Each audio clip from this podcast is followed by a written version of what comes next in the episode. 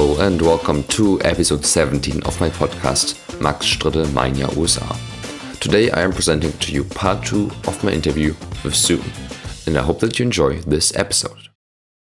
So, you are also a very political person, and Yeah. like, you know, you are interested in topics like, let me call it sexism, racism, uh, all that stuff. Oh, yeah. What are you allowed to talk, or what are you forbidden to talk about in class? Oh yes, yes. The current law in Iowa has has um, caused some concern. That is for sure. Um, I have no idea. You tell me. Has this issue ever come up in Remsen, in school? I, I have not heard of it. Okay, so nobody has mentioned what can or can't be talked about in your place. So what I've heard is that if you talk about politics, like you know election stuff, Mm-hmm. you're not allowed to talk about any any side, but you have to give both sides of view. That's all I know, though. That's good. And that, I think, in terms of political conversation, is fairly common, and I think that's a pretty accurate view. That's not what the law was actually trying to target. The law that has been passed in Iowa was deliberately targeting quote unquote critical race theory, insisting that teachers in Johnston were teaching critical race theory. And so a law has been passed. It's it's called the divisive conflict, uh, the divisive concepts law. And there's a very specific list of things I'm not allowed to say. The things I'm not allowed to say include things like um, I'm not allowed to to say that sexism or racism is institutionalized in America or is um, systemic in America. I'm not allowed to say that. Um, I am not allowed to talk about, okay, let me think about how the list was formulated. The list was formulated to say that I can't present information that implies that one race is better than another or that someone should feel guilty because of the race or gender, or that the actions of one person of that race or gender reflect on others. The way it's phrased, it's phrased to show that they think teachers have been trying to tell white people, white kids, that they are racists and that they should be ashamed of the racist behaviors that they are for sure showing. I don't believe that that's what any teacher is teaching, but that is apparently what people think is happening. So the everything is written to stop me from ever saying anything about racism or sexism being a part of American life. So we are in America, Yeah. capitalist country. Oh yeah. You're a socialist. I am. Utopian socialist, to, Yeah. to put it correctly. Yeah. That must be difficult, right? How does it work? Well, it's real funny. um, it's it's bizarre to think that I came here. I got to this point because I was raised in a very Republican family, and my father, who was honestly raised in a dirt floor shack, is now a multimillionaire. So that should make me as capitalist as they come. But as I got older, it became more and more apparent to me the people who have and the people who do not have it can't solely be based on whether or not they're working hard because i know an awful lot of really poor people who work really hard and can't get anywhere and so i've spent a lot of time just analyzing this issue myself reflecting on it through religious topics between the comparative religions and comparative government stuff I've had to study for what I've had to teach. I finally decided actually, I didn't make this decision on the basis of politics or economics. I made it on the basis of psychology. I originally went to school to be a psychologist. Couldn't cut talking about people being sick all the time. That just wasn't okay with me. So I switched my major, but I use psychology every day. And I determined that for my own mental health, I need to believe that it is possible that a society could exist where people support one another because they're people and people deserve their basic needs met and an opportunity to be who they are. And that's one reason why Taoism to me is one of the most interesting religions. Because essentially it's it's uh, stop thinking, get out of the way, and just let stuff roll how it's supposed to roll. I know that that is not a great summary of Taoism, but that's what I pulled from it. And adding that to the issues I had with capitalism, because it is by definition, I win, you lose. There's no way around it. If you win, I lose. There's no non competitive way to do it. I can't stand that. That just increases conflict between people and makes some people not get what they need. So, I don't like capitalism, but I don't like communism, utopian socialism. And that means I choose to believe that people can do the right thing if given the opportunity and if given the right education that we could all cooperate share, take care of everybody. There's more than enough stuff in the world to allow everyone to live a high quality of life. There is no reason for there to be half a dozen people in this country who own more wealth than 90% of the rest of the population. That's more money than they can ever do anything with. Yep, utopian socialist. So another interesting story is your your connection to religion. Yeah. Uh, you you kind of went out of that slowly and slowly. Oh gosh. How, how, how did that happen? Where did you start? How did you progress? Where did you end? Now? Oh, oh, it started with being raised in a very directive church and realizing by the time I got to about 16 the level of hypocrisy that was being demonstrated not just you know by a person here or there but by like the leaders of my church Can you define hypocrisy? Sure. Okay. So every month we had to repeat a particular church promise that literally had a line in it saying, I will not use alcoholic drinks as beverage. Sitting next to a person on the church council who drinks like a fish and is I mean, she was part of the decision. I don't know if she voted for it, but she's part of the decision to put that in. And no. Um, the thing that really kicked me was when I had a friend, my senior year in high school, she was a sophomore, she got pregnant. She got pregnant by the son of one of the pillars of the church. She was attending church while pregnant. And people, parents and grandparents, all behind her back all the time about what an evil little so and so she was. She was so slimy. She's did.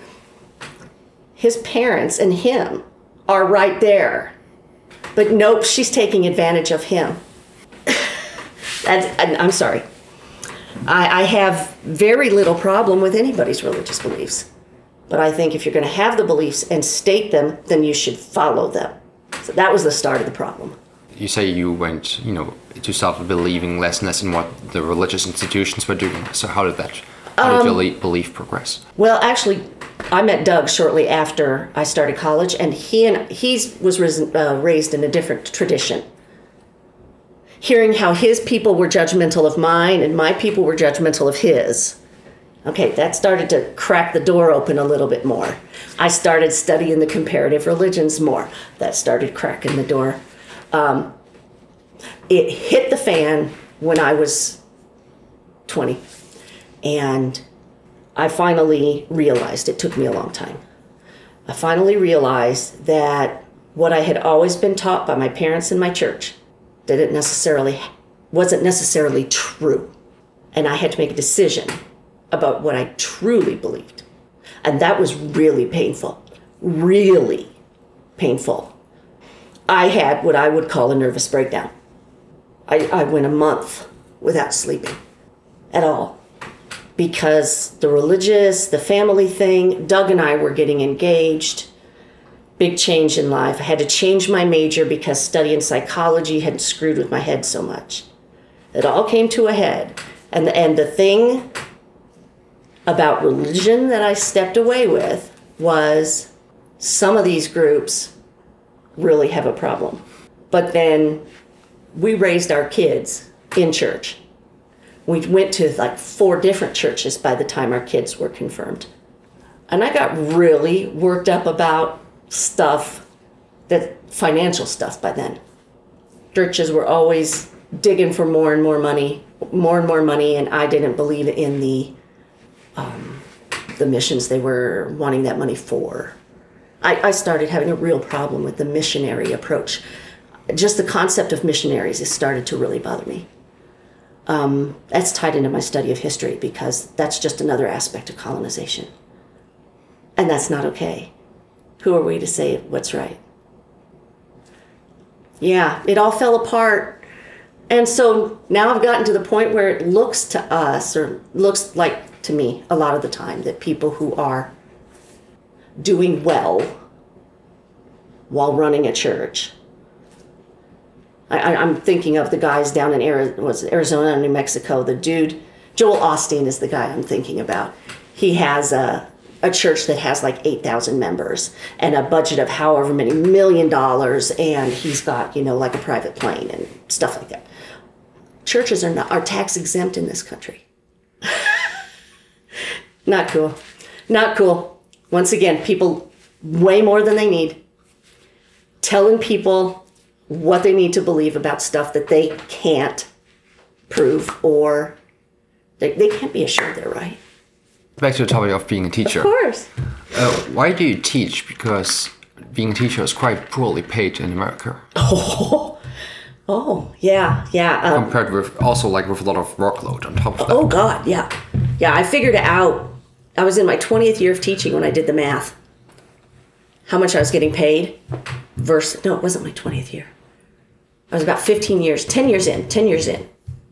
I did the math. How much am I getting paid divided by how many hours I was working? Yeah, I was making something like a buck 90 an hour. Explain how much time do you spend on, did you spend on school for the past years? During years that were tough, it was 80 hours a week.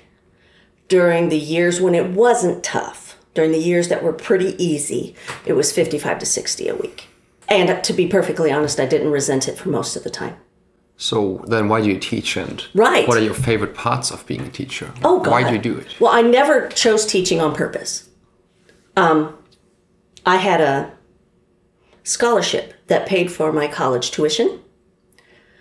All that that scholarship required was that I major in the field of the social sciences and I keep my GPA above 375. I went to do psychology. I figured out a year and a half in that that wasn't going to happen. So I had two and a half years. this was a real figure. A two and a half years to complete my degree. It had to be in the social studies field, and I needed to be able to use up all of these things that I had done for psychology that weren't going to lead to my major now. And I needed to be marketable at the end and I was almost engaged. Those are all the figures. I wanted to raise my own children. Teaching is the only career that gives you time off when your kids aren't in school. That's why I'm a teacher. The fact that I had all of these social science classes already is why I'm a social studies teacher. That's it. And what do you you do enjoy your job. Oh my God. As soon as I started doing it, just in, even in the practice stuff, it was obviously destiny that that's what I was supposed to do. It just took me a while to get there. Yeah, no, there's very little about it that I don't love. What do you? What the do you workload was the part I didn't like, but actually, the stuff I had to do as part of that workload, I liked doing all of those things. It was just too much. Um, I love high school kids. There's no way I could teach anybody younger. I had to do high school. I love social studies. And I've gotten to teach the things I adore. My first job was psychology and sociology, my absolute favorites. Once I got to Johnston, within about five years, most of my load was world history. Love it. Love the kids. I love to talk. I know I'm an introvert, which doesn't make sense with being a teacher. But that dynamic, it wears me out, something terrible. And that's why I usually come home and just sit in a hole. But it's so, um, I don't want to use the word fulfilling because I think that's just too trite. Um, the relationships you build with the kids. And I get to teach some of the same kids for three and four years in a row.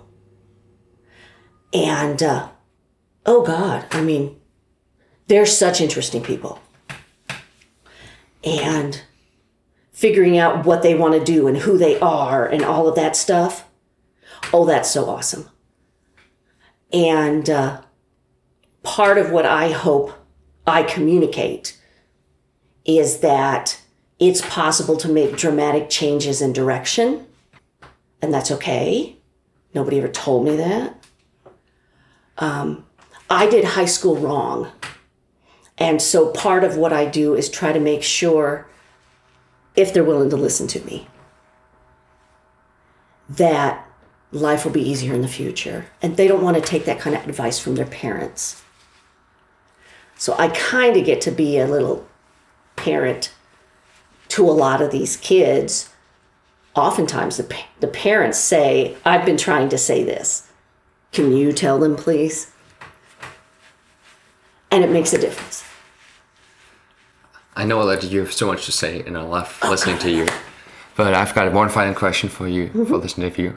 And we're going to come back to you for to stay here doing state basketball, so I'm excited. Oh, yes. If you're there, I don't know, maybe you're going to be gone.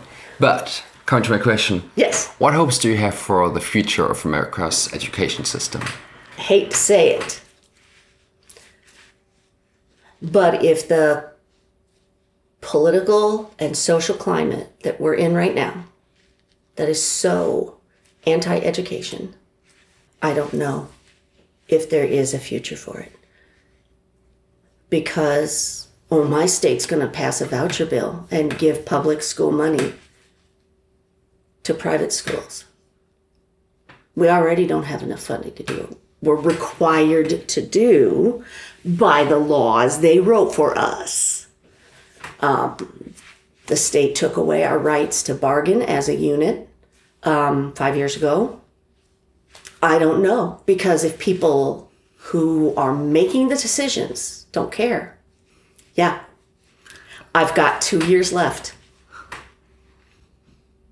I wanted to end this really on a positive feedback. So sorry, that, shocked you, I'm sure. So, what is something that you took out of working with gifted kids? What is something that you got out of that? What's the, the best thing out of that? Oh God, that's impossible to answer. There's amazing things about all of them.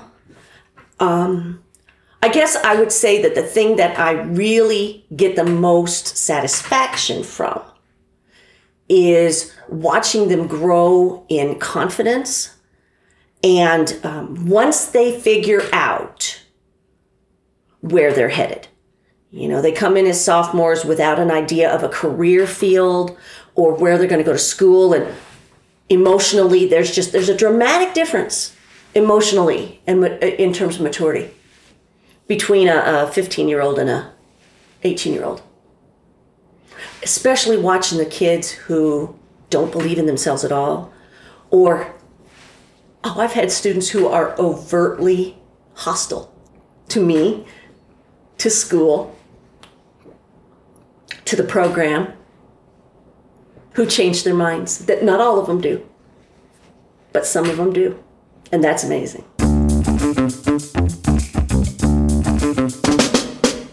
and as you might be able to tell this is the end of this episode. Stay tuned for my next interview, and until then, have a good time.